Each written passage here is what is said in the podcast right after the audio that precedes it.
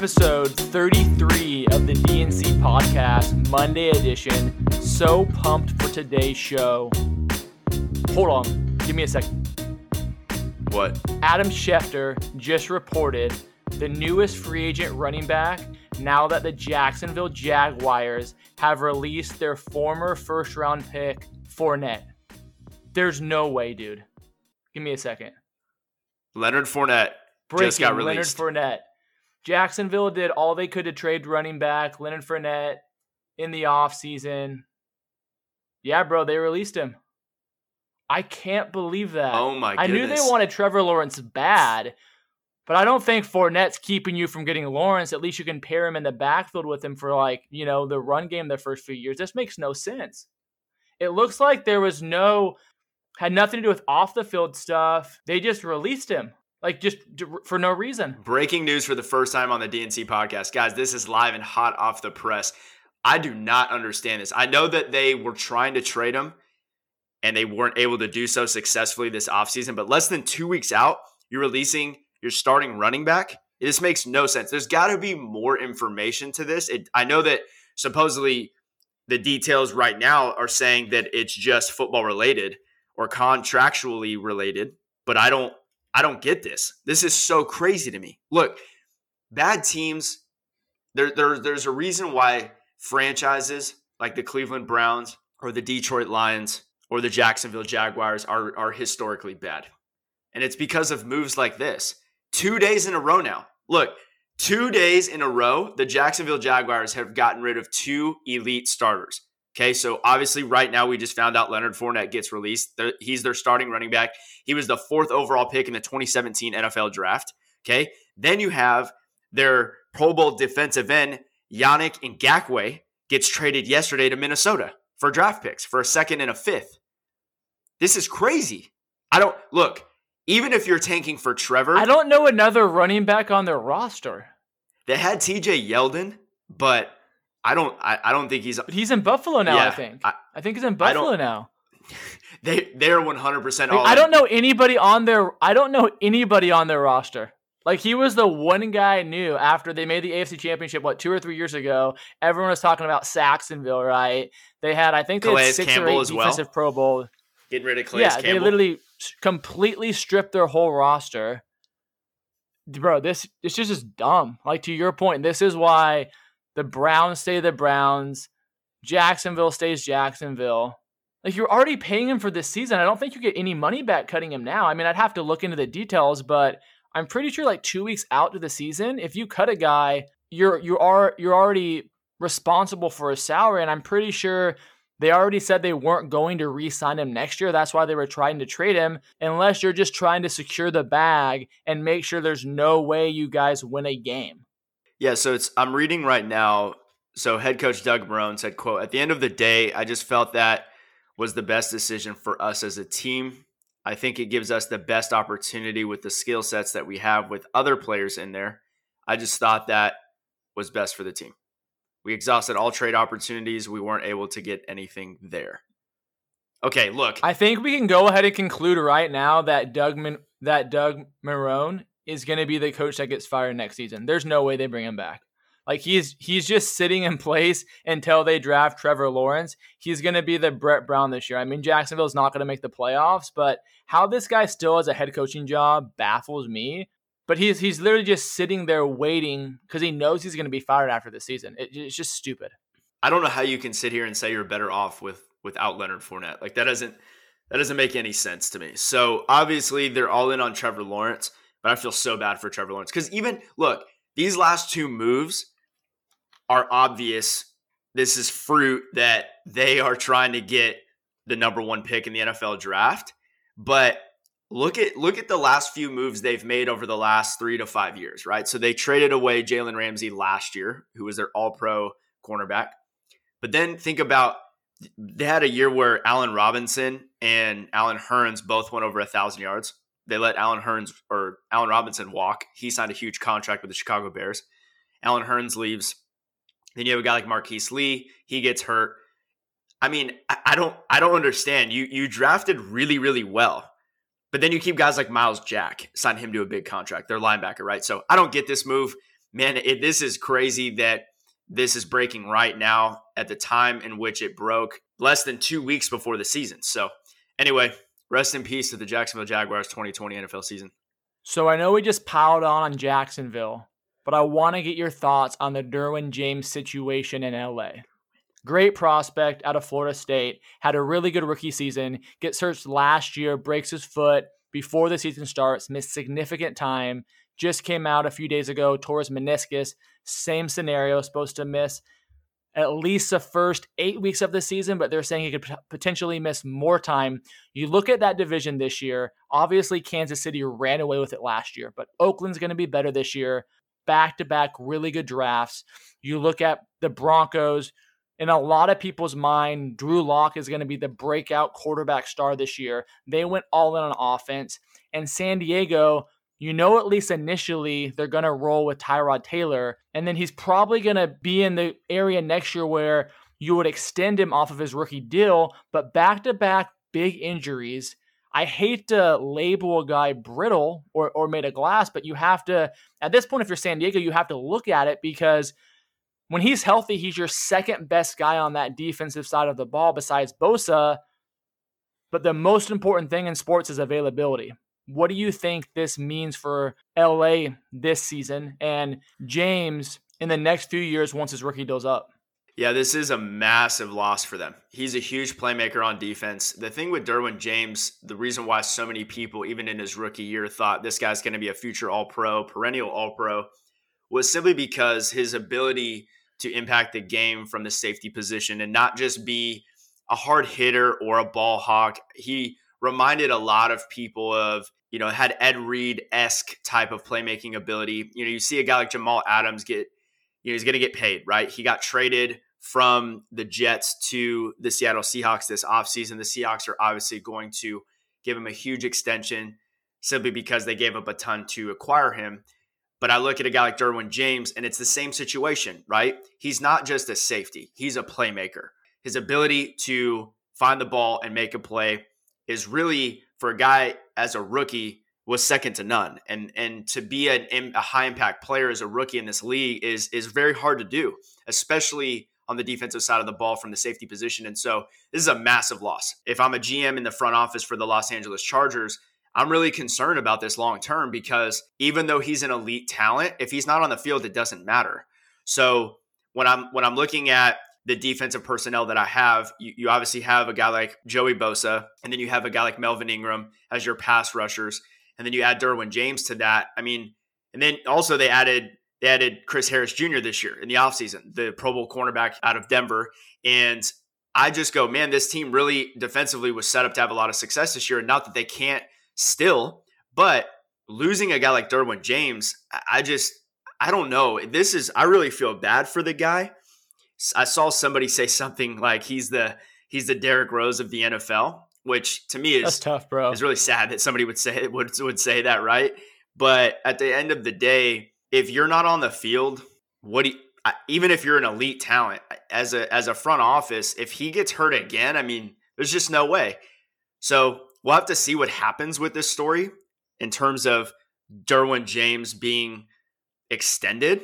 But this doesn't look good for him, not only from a health standpoint, but contractually, because I, I just don't see them. I don't see them saying, "Hey, Derwin, we're going to take a chance on you and give you a huge extension." Because if you look at his talent, he's going to get paid like he's the best safety in football. Okay, so whatever Jamal Adams gets was essentially going to be what Derwin James was going to get plus X amount of money more. And now maybe for LA, they get a bargain for Derwin James because they're saying, hey, you're not a healthy player. We have to protect ourselves because if you're not on the field, we're not going to pay you 50 guaranteed and you're not producing. We're not getting any return on our investment. So I feel bad for the guy, but at the end of the day, this is this is football. It's a contact sport. It's physical, and if you're not on the field, then you can't make the impact. So we'll see. So I have to get into my pick of the day because I've been waiting for this since yesterday's Clippers Mavs game and I'm literally about to blow a gasket, man. The fact that people at this stage in his career, after everything that's happened, this series included, are defending Marcus Morris I don't know what you can say. The first game where he steps on Luka's shoe, everyone knew it was bad. Everyone knew it was intentional. It was uh, it was after a made basket for the Clippers, and so there's no reason even to walk in that direction. But you step on his heel. You want to you want to play in the gray area, and you want to give the benefit of the doubt. All right, I get that. But he literally goes for Luka's head slash neck yesterday. One of the hardest fouls I've seen in the NBA in probably the last three to five years. He wasn't going for the ball. It was clearly a contact foul. He was trying to send a message to Luka because he feels how dare Luka imply that I may have done a somewhat dirty play on him. And then the whole NBA world defends him. Like you have Doc Rivers coming out immediately after the injection and go, well, you know, he played the ball and made it to his neck. Like, come on, Doc. Like, stop with the crocodile tears, bro. Like, it's BS. I get it's your team and he's a guy on your roster, but that's just dirty basketball. It doesn't belong in the sport. Like, you got to call people out when they make a mistake. And the fact that nobody is saying anything and just saying, hey, he's a gritty guy. Like, there's a difference between gritty and dirty. I don't get how a guy like Marcus Morris is getting more defense for him playing dirty than respect that Luka is getting for his outstanding play. And to be quite frank, bro, it's just complete BS. Yeah, what bothers me about this whole situation is that he doubled down after the first situation, which was he stepped on Luka's injured ankle, and which was very obvious, very clear that it was intentional. If you don't agree with that, just go look at the footage. There was no reason he needed, there was so much open floor. And I understand that defensively, you have the right when they inbound the ball to be right there. Okay. However, there was just no reason for him to be there. There was there's so many other places on the floor he could have been standing. He could have still been on that side of the court, but he didn't need to be right there. And if you look at how he stretches his leg, it's very clear that it was intentional, especially since him and Luka had a history in this series, jawing back and forth. If if both of those players were just being competitive on the court, then I wouldn't have said this was intentional because I would have said there's no prior history. You know, they're just jawing back and forth. There hadn't been any any physical contact or anything that looked intentional or illegal, but Luka had been putting it on not only Marcus Morris, but the Los Angeles Clippers. And they were frustrated because you have the best roster in basketball, bar none. And you go six games to an inferior Mavs team, and they're far inferior to the Clippers roster. And you're getting worked by a 21 year old. Absolutely worked without Porzingis, and he's injured. If there wasn't any prior issue or animosity or heat between these two guys, then I would have said, you know what, I'll give Marcus the benefit of the doubt. Also, if Marcus Morris wasn't the type of player or had the reputation in the league as a guy who was really an enforcer, okay? He had a decent year this year with the New York Knicks, ends up getting traded to the Clippers. He was averaging almost 20 points a game. So he, was having a breakout year for himself. But prior to that, he was just an enforcer. He was a guy that was going to jaw, talk trash, be physical, send a message, which, look, I know that in today's NBA, there really isn't a ton of physicality. A lot of the older generations can't stand it because in the 90s and the 80s, it was very physical. Okay. Now everything's a foul. There's no physicality in the game anymore. And so I understand that, but and I and I'm and I'm all for physicality, but there's also a way to go about that. Okay. And so when I look at even the Jordan situation against the Detroit Pistons, it's funny how back then, even in a physical era, people were saying, okay, this was literally like fighting. Like they were trying to assault him. Okay. They even felt like it was way too far. So don't misconstrue my message. I'm not saying that being physical shouldn't be in the league, but this is past physicality. Okay. Marcus Morris doesn't get the benefit of the doubt. He has a history, a long track record of being this type of player. And it was very evident that he was frustrated. And so the other thing that frustrates me, not only are people defending Marcus Morris, they're trying to say Luka initiated it. If you look at the play, Luka doesn't even lower his shoulder. He extends his left forearm to create space, which, if you watch basketball, everybody, I mean, if that's the case, James Harden should get in a fight eight times a game because he does it every time he drives to the basket. Absolutely. Not only James Harden, but let's just even stay within this series. Kawhi Leonard does it almost every single time he drives to the basket. And he gets, he, there's a foul called on him, on him almost every single time he drives to the basket and does that. Look, to say that he initiated or instigated this situation is absolutely ignorant. And so when I look at this and I see a guy like Marcus Morris not go for the ball, but bring a club over the shoulder of Luka Doncic and club him across the face. And then when Luka gets up, he wants to continue jawing at him, which I don't know what was said. I don't know the dialogue between the two. But what I do know is that he had no remorse for the situation. Absolutely none. And so the Clippers are moving on. Had they not been, I honestly think Marcus Morris would have had a different press conference because in the postgame presser, he said basically that he's a great player. I wasn't intentionally trying to hurt him.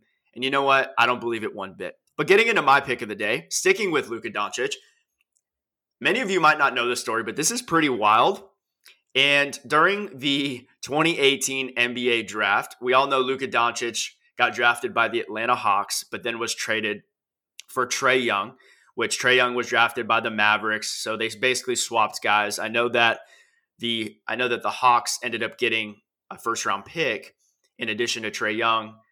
However, we had this talk what two or three episodes ago, actually probably more like four or five, and we talked about the teams that passed up on Luka Doncic and how much they'll regret it going forward.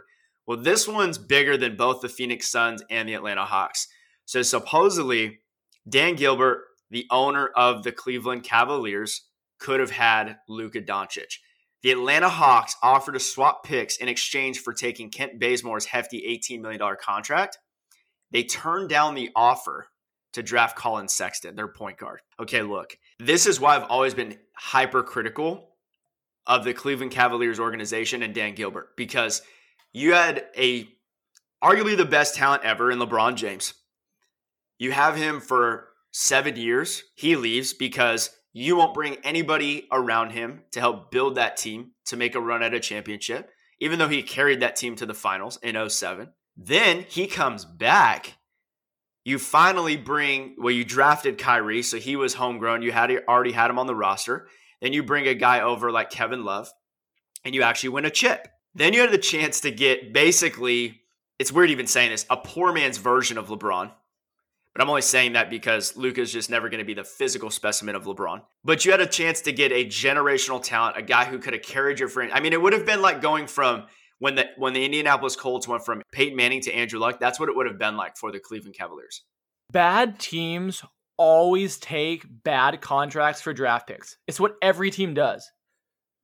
Like the Nets have historically, before they got Durant and Kyrie, taken people's bad contracts to get draft picks. Like taking two or three year deals for $25 million a year because you're not going to win if you can actually acquire something for it. It's, it's like the only way you can get better in essence, right? You're like, I'll take that contract to get a draft pick so I can possibly get talent through the draft because no free agent's going to sign here. To me, what it shows is how bad, and we, we've known this, how bad Cleveland is at evaluating talent. I mean, they took Anthony Bennett number one overall. Like Kyrie Irving fell in their lap because Kyrie Irving was arguably the best point guard prospect for like the past five to 10 years when they had that draft pick. So you couldn't mess that up. But I mean, this team took Anthony Bennett. Like, you can't, it shouldn't surprise anyone because they probably thought, oh, Luka's Hedo Turkoglu. Like, that's probably what they thought. They're probably like, oh, he's kind of good at a few things, never going to be great at anything. They probably never had scouts go out and watch him because they don't make good basketball decisions. I mean, they were they had a chance when LeBron was in Cleveland the first time to trade JJ Hickson for Amar'e Stoudemire, and they said, We like JJ Hickson. Well, you know why JJ Hickson looked good? Because he was playing alongside LeBron James. Well, yeah, absolutely. He goes to Portland after that, and he's out of the league in three years. Like, Dan Gilbert has no idea what he's doing. He's arguably the worst owner in all of sports. Like you could make a case that he's worse than Dolan. Like I legit think you can make a case that he's worse than Dolan. And Dolan's absolutely horrific, but the the difference between him and Dolan is Dolan doesn't get great talent in there and then have it leave. He can't even acquire the talent in the first place. He, he can't get the talent, right? But when you look at the Cavs situation, they've consistently been luckier. They've probably been the luckiest poor run organization in the history of sports. You get LeBron James, you get Kyrie Irving, you get the talent that comes with getting LeBron James, where you get a, a trade for Kevin Love. Historically, when you're bad, you get really lucky with lottery picks. Like they had three they had a number one pick in like five years like two or three of them in a five year span. They were given opportunity. They had wiggins they had bennett they had kyrie irving. And now you look at that roster. You have kevin love and a whole bunch of guys that nobody knows about yeah, and that draft, if you if you go back and look at the 2013 NBA draft, which was when Anthony Bennett was taken number one overall, I understand that Giannis wasn't the player that he is today. Okay. But Giannis was the 15th pick in that draft. So a lot of teams pass on him. But could you imagine had their scouting department said, hey, this guy, if he pans out, is going to be a two time MVP candidate, defensive player of the year. Okay. Giannis goes 15th. But let's just talk about guys higher up in the draft. I mean, they could have just taken Victor Oladipo, though. Yeah. Like, just take Victor yeah, Oladipo. Victor Oladipo, who went the next pick to Orlando. But even even then, right? It's like, okay, maybe he's not, in your opinion, the right fit schematically for your team. But they had guys like Kentavious Caldwell Pope, who's a starter for the Lakers right now, who's not a star, but he's at least in the NBA. Anthony Bennett's not even in the NBA anymore. Ben McLemore, who comes off the bench as a as a streaky scorer for the Houston Rockets. Another decent. Then you have guys like CJ McCollum, starting two guard for the Portland Trailblazers, perennial All Star. Steven Adams. I mean, the list goes on, right? So, so you you got lucky with Kyrie Irving because that was that was a no brainer. He was hurt. He played what a game at Duke or two games at Duke, and then got hurt. So the fact that he was the runaway number one pick and basically didn't play in college showed you that it didn't matter who was getting the number one pick; they were going to take Kyrie. So, look, I don't know what to say about this. It just seems like Cleveland sports, other than the Indians, they seem to be a well-run organization, but the Browns are so poorly run. Then you have the Cleveland Cavaliers. This this is just so baffling to me. But coming up on the pod today, we're going to get into the second round of the NBA playoffs. So I know that we're not fully into that round, but we've got Boston Toronto who just started the second round yesterday. And we've got a few games or a few series that are going to close out. Obviously, we know that the Lakers are into the second round. They just closed out their first round series with the Portland Trailblazers. And then you also have Houston, who's on the verge of closing out OKC. So they would match up against the Lakers. And then Denver, Utah. We all know game six last night. Denver was able to pull off and force a game seven. So the winner of that series is going to play the Clippers. And then we know as well today, the Miami Heat are going to face off in the second round, game one against the Milwaukee Bucks. Did you hear that Vegas is favoring the Heat over the Bucks? I didn't know Vegas subscribed to the DNC podcast. I was looking through I was looking through our ratings yesterday and I was like, I don't see anyone from Vegas on the betting front listening to the podcast, but maybe they do. Maybe they have a burner account like Kevin Durant. But in all honesty, Miami is a horrible, I mean horrible matchup for the Bucks. You look at Khris Middleton, second leading scorer for Milwaukee, and he's a guy who consistently underperforms in the postseason. I think Shaq always says, if you give me 20 in the regular season, I need 25 in the postseason. If you give me 25 in the regular season, I need 30 in the postseason. Well, Khris Middleton is the opposite. He gives you 21 in the regular season every year, but then drops to 15 in the playoffs.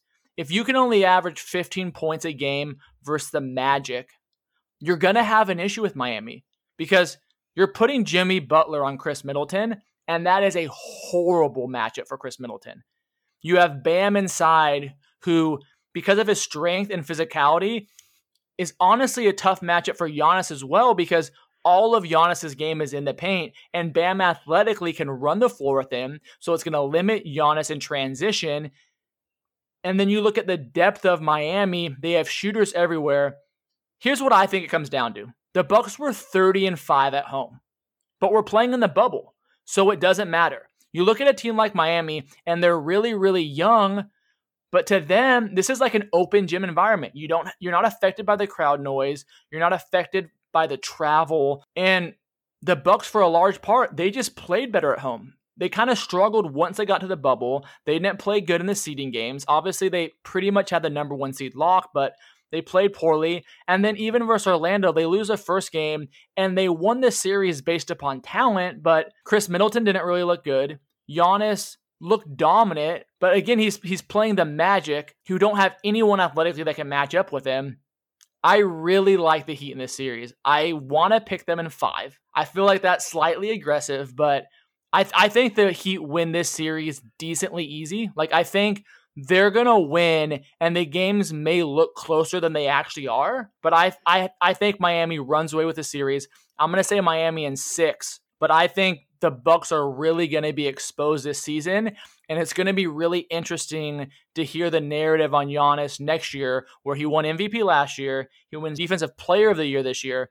There's a chance he wins MVP, and if you lose to this Miami team that a lot of people didn't pick to make the playoffs in the preseason don't even make the Eastern Conference Finals in a year where you kind of should blow through the playoffs because you look at the Celtics, they're still young. You look at the Raptors, they have depth but no dominant player on that team. It's going to be really interesting this offseason when Miami upsets the Bucks.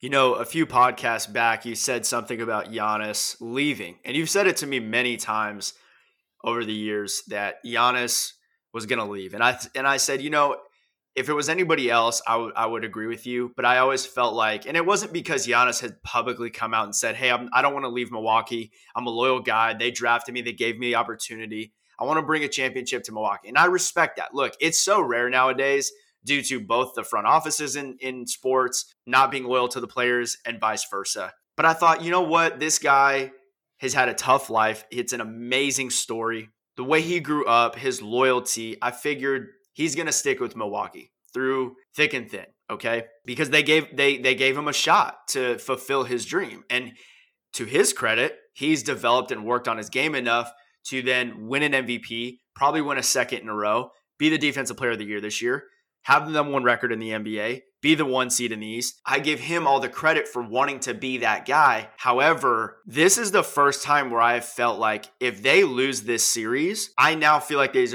even greater chance that he leaves Milwaukee because he's now going to win two MVPs. You remember LeBron, right? So he wins his first MVP in 2009. He leaves the following season to Miami, right? But with Giannis, he'll have two under his belt with a defensive player of the year. When you get to that point, you're you're now not really motivated. I wouldn't say that might not be the right word, but let's say you're less motivated to win an MVP. You've won two, right? To win more would be great. However, you're now at that stage in your career where you're like, I want to win a ring. And that's all that matters. And not that he didn't feel that way or doesn't feel that way currently, but when you're a young player, you want to cement your legacy. And winning an MVP or two, you're cementing your individual legacy. And then adding rings to that makes you an all time great. And so when I look at this situation, I'm going, this matchup's really bad for Milwaukee. And if they lose this series, so they're going to get bumped in the second round, not even getting to the Eastern Conference Finals as the number one record in the NBA, number one record in the Eastern Conference, and the one seed. And you're losing to a team that preseason wasn't even picked to make the playoffs. It's just, it's a really bad look. And, and, and I think you laid it out perfectly with Bam Adebayo, even though he's an undersized center slash power forward, but he plays the center position for the Heat, he's so athletic. He has great footwork. Him against Giannis in transition is going to be really fun to watch.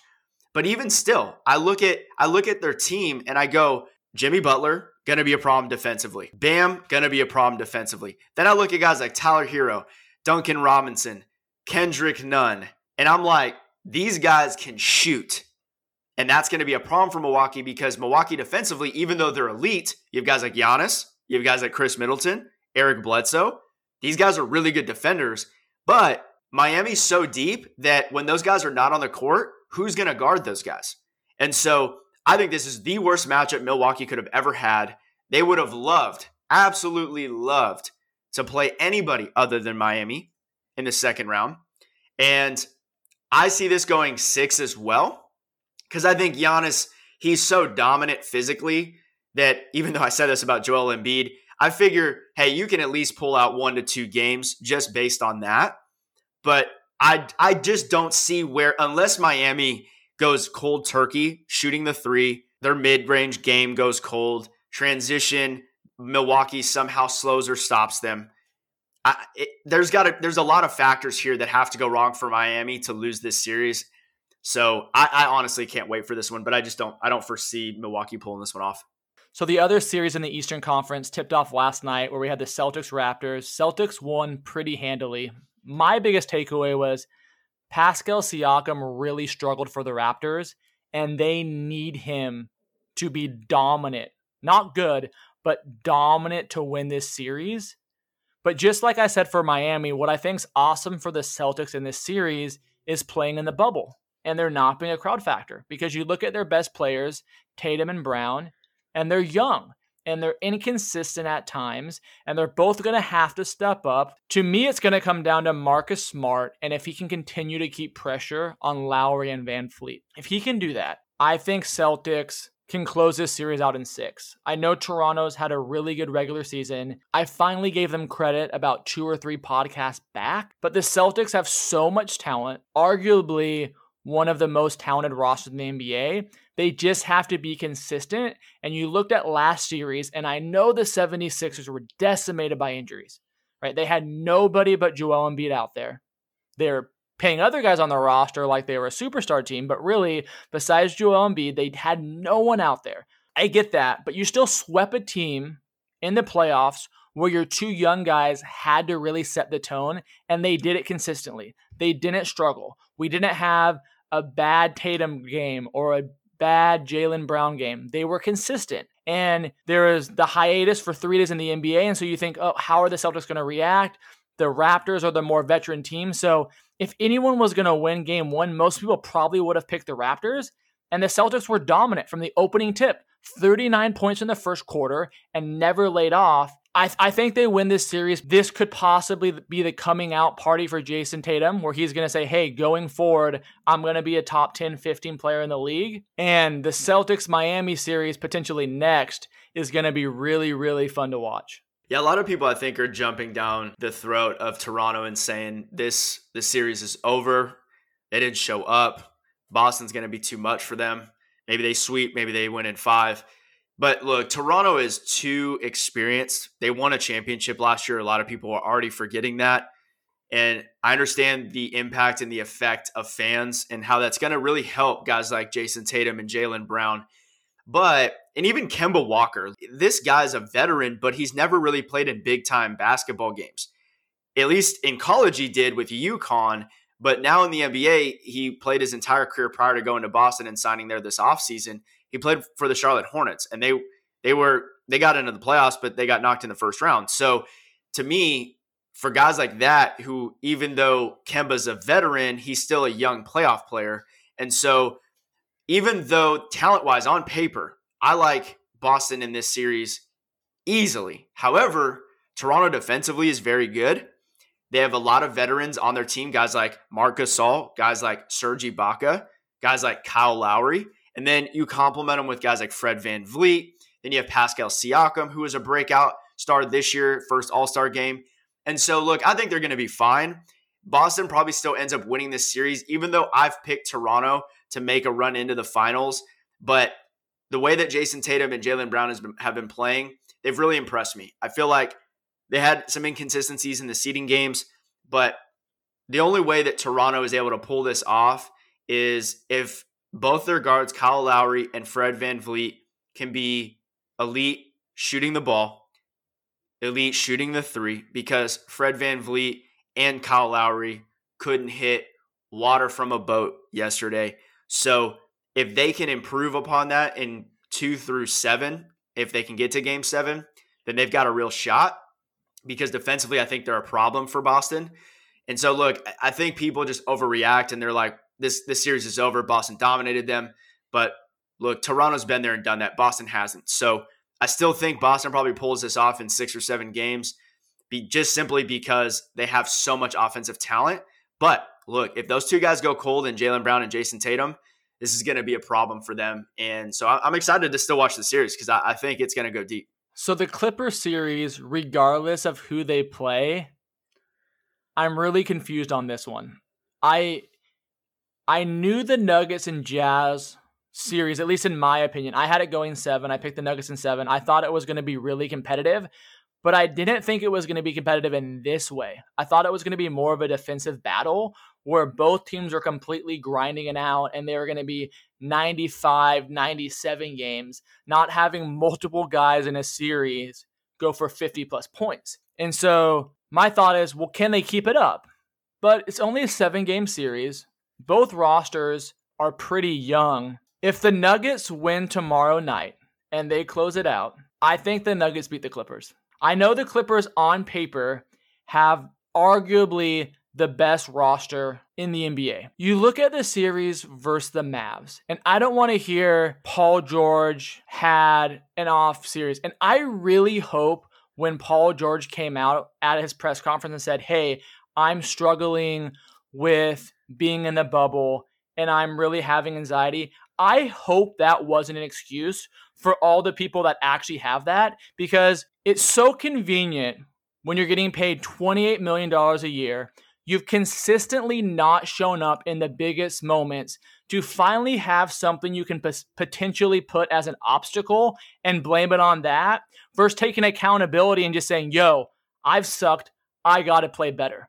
And you look at how the Nuggets are playing against Utah, and they are like absolute balling out. They have a lot of depth. So when you look at the Clippers, one of the things that's the biggest strength for the Clippers is they have Lou Williams and they have Montrezl Harrell coming off the bench. You look at the Nuggets, they have so many guys that play nine and nine out, one of the deepest rosters in all of the NBA, and they're playing hot. Where the Clippers, the Clippers beat the Mavs because the Mavs had nobody but Luka. Porzingis played what three and a half games, still didn't look completely healthy when he was playing, and then after he gets out, the Mavs are like crap. Like they switch their lineups, their starting lineups game four, five, and six, just trying to figure out what do we do because we're at such a disadvantage. And then when all you have is Luka, it's really easy for your team to game plan against the Mavs, especially when you're going out there and assaulting him every time he drives to the basket. And so I realize everybody loves the Clippers. They still probably think, oh, well, they won game five and six pretty handedly, but they're not playing well as a team. If the Nuggets win tomorrow night, I have the Nuggets winning in five. Wow, that is sizzling, my friend. However, if Denver does pull off this this miraculous comeback against Utah, and, and I picked Denver to win this series pretty handedly, actually. So it's gone longer than I thought it should have. And I give credit, look, I give credit to Donovan Mitchell because I've been pretty harsh about Donovan Mitchell. Not that I didn't think he was a good basketball player, but I was like, you know what? He's an undersized two guard who's very athletic and he can shoot the three. I'm like, I want him on my team. He's a good player, but people were talking about this guy like he was a superstar. And you know what? I'm going to say this right now. I was wrong. I think he's emerged as a maybe a superstar in this league, definitely a star, solidified star in this league but might be putting himself into that category as a superstar. I've been so impressed with his ability to not only I've been very impressed with his shot making ability. I've been impressed with his athleticism and his ability to get to the rack. Really, nobody can stop him once he gets into the lane. His ability to make the right basketball play. I saw several times in this series where he is going to the hoop, then dishes it to Gobert, kicks it out to a guy in the corner for a three. I saw this several times throughout this series, and I went, he's not just an athletic guy who can shoot the three. He understands the game, and he's still super young. He's gonna get he's gonna get even smarter from a basketball IQ standpoint. And so I give him massive credit. However, there's been no defense in this series. So I would be interested to see him go up against the Clippers, but I still want to see Denver because I think Denver has a way better shot. They're way deeper, even though they're super young, which is why I think this series has gone seven, is because they're so young. But another guy who has emerged in this series is Jamal Murray. I mean, what an unbelievable talent. And last year, I thought he's very close to bursting onto the scene. He had some inconsistencies through the playoffs last year. They had two series that went seven games. They ended up losing in the second round to Portland and in seven. And they could have gone to the Western Conference Finals last year. And I thought with him and Jokic, they're both super young. This team's going to be good for a very long time. Then they get Michael Porter Jr. for basically nothing because he fell in the draft, should have been the number one overall pick. He's going to develop. So they've got a great young core. And the fact that Jamal Murray, before last night in two straight games, was he was he had scored 92 points total and then last night drops another 50 piece this guy's unbelievable so I would love to see Denver play the Clippers because I think it's a better matchup. And I honestly think they would have the best shot. I don't think Utah has enough, even though even though Donovan Mitchell is an incredible talent and he's really emerged onto the scene in this series. I just don't think there's enough there. Joe Ingles has played better than I thought he would. Rudy Gobert is obviously defensively elite, but offensively, look, he can disappear in games. And so Donovan Mitchell dropping 57 in a loss against Denver in game one kind of proved that, right? So I hope that Denver gets through because I think the Clippers could sweep the Jazz. But either way, I've been super impressed. This has probably been my favorite series of the playoffs. So the last series is Lakers versus Rockets or Thunder. It's looking like it's most likely going to be the Rockets advancing. In my opinion, and I'd love to hear yours in a second, I feel like this is as bad of a matchup for the Rockets as the Heat is for the Bucks. And let me explain myself for a second. Houston is extremely small. And because the NBA is so guard driven, especially their matchup with OKC, when you look at where their scoring comes from, it hasn't been an issue. Where when you look at the Lakers, their front court scores more than any other team in the NBA. You have AD and you have LeBron. And defensively, I don't know who guards them. Maybe you put PJ Tucker on AD, and because he's quick and athletic, he can get in front of him, he can front him, he can try to keep him outside of the paint and really be physical with him. But there's nobody on Houston that can match up with LeBron. I, I have no idea what you do with LeBron this series. And if you're a Rockets fan, you can make the same argument and say, well, what about Westbrook? And what about Harden?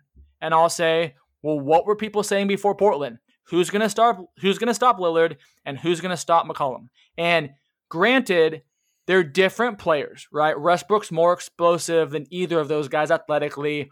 And Harden, in my opinion, is a similar type player like Damian, where they're both phenomenal shot creators. Their handles are next level, and their pull up game is top five in the NBA. I love Harden. I've been a huge Harden fan ever since his time in Oklahoma City. I thought he was going to be an absolute star in Houston. Never thought he was going to be this good, but thought he'd be talented. But we've seen Harden never quite be as effective in the playoffs. You just don't get as many foul calls. So much of his game is driven off his ability to get to the line. He's a great shot maker, but a lot of times the shots he takes, you're like, what are you doing? And then sometimes they go in so you can live with it. If Houston's hitting their threes, it's going to be really competitive. But I just think you look at the Lakers, they get so many points in the paint. LeBron, after starting the series kind of slow against the Blazers, had three straight 30 point games. AD was really dominant. In my opinion, I would be shocked if Houston wins this series. I think the Lakers win pretty convincingly. Probably going to go five or six just because both teams are veteran teams that have played in the playoffs. Not the Lakers as far as a lot of playoff experience as the Lakers, but you look at LeBron, he's been in the playoffs every year for the past 15 years minus last year. You look at AD, high level player, played in the playoffs for the Pelicans perennial all star, and then obviously both Harden and Westbrook, respectively, have been in the playoffs for a number of teams that they played for. So I don't think the Lakers are going to sweep. I think it's going to be competitive, but I would be shocked if Houston found a way to upset the Lakers in this series. I got to hold you accountable because you said few few episodes back if the Lakers lose. Houston wins the championship. If the Lakers lose, Houston wins the championship. And you know what happened? The Lakers won. Okay. However, I'll say this: if they if they if they did lose, right, then obviously they would have played Portland, which would have probably been a really bad matchup for Portland. Do you think that if Harden and that bench and Westbrook stays healthy, do you think there's a chance they can pull? I just don't know what you do with LeBron. It's so hard for me to go against LeBron because when you look at at least the last five years, what if you the force- only time he loses is when he's playing Steph and Clay and Draymond and Shaun Livingston and Durant and Iguodala. Like you're playing Hall of Famers, multiple Hall of Famers. And unless you have multiple Hall of Famers at every level, you're not beating him. And so I just I don't know what you do with this guy. It seems like every year you're waiting for someone to take the throne from him. And I get he doesn't win the chip every year, but he's so dominant. I mean, he loses a final where he averages a 35 point triple double. Like the guy's just so dominant. That's just the question mark for me for Houston. Like they don't have a wing defender. You can't put you're gonna put Jeff Green on him? Sorry, but if you're gonna put Jeff Green on LeBron James, I'm taking LeBron for 35, 10, and 10. When I look at Harden and Westbrook, if Westbrook is smart in this series and doesn't try to put up 15 threes and he focuses on his skill set, which is he's an elite finisher at the rim, and Harden can actually knock down his shots. The thing with Harden for me is that although I've said multiple times that he's an elite talent, there's there's really never been anybody like him in the NBA. And the one thing you said that was so important and so well laid out was that his game is solely driven. The engine of his game is his ability to get to the line. And in this series, he's going to go up against tall trees. You got Dwight Howard, you've got JaVale McGee, and you've got Anthony Davis. Those three guys not only can be a problem for Westbrook, but be a problem for James Harden. And my thought process, if I'm D'Antoni, is you make everybody else beat you but LeBron. You double LeBron, you make Anthony Davis beat you, you make Kentavious Caldwell Pope beat you, you make Danny Green beat you, you make Alex Caruso beat you, you make these guys beat you. And I know they got Rondo back, but I, am not concerned about Rajon Rondo. I understand what he can be for their locker room, but let's not get it twisted. Rajon Rondo is not going to give you 25 a night. So I think personally, we're looking at a series that I think can go one of two ways. I believe it can go four in the Lakers sweep, or there's a chance this is a really competitive, really competitive series. Now, I don't think the Lakers lose this series. I just think it could be very competitive. So I think it I don't think there's gray area here. It's either black or white. It's either a sweep or it's very competitive and goes maybe 6. But it depends what it depends what AD I'm going to get. Well, I already know what I'm getting from LeBron. There's no question mark there. And then it also the other question mark is their bench. What am I going to get from their bench? And if if Houston can knock down their threes and their bench can knock down their threes, this could get super interesting. But nonetheless, I can't wait for this one. I can't wait to see LeBron and Harden go at it. It's going to be a blast. Well, that's going to wrap things up for episode 33 of the DNC podcast. Again, thank you for tuning in Mondays and Fridays and supporting us. Be sure to rate, review, subscribe to the podcast, share it with your friends and family. We so appreciate it. Also, follow us on Instagram and Twitter at the DNC podcast. Be sure to give us any topic ideas or questions you might have that you would like to hear us talk about or answer on the show. We'll see you guys Friday.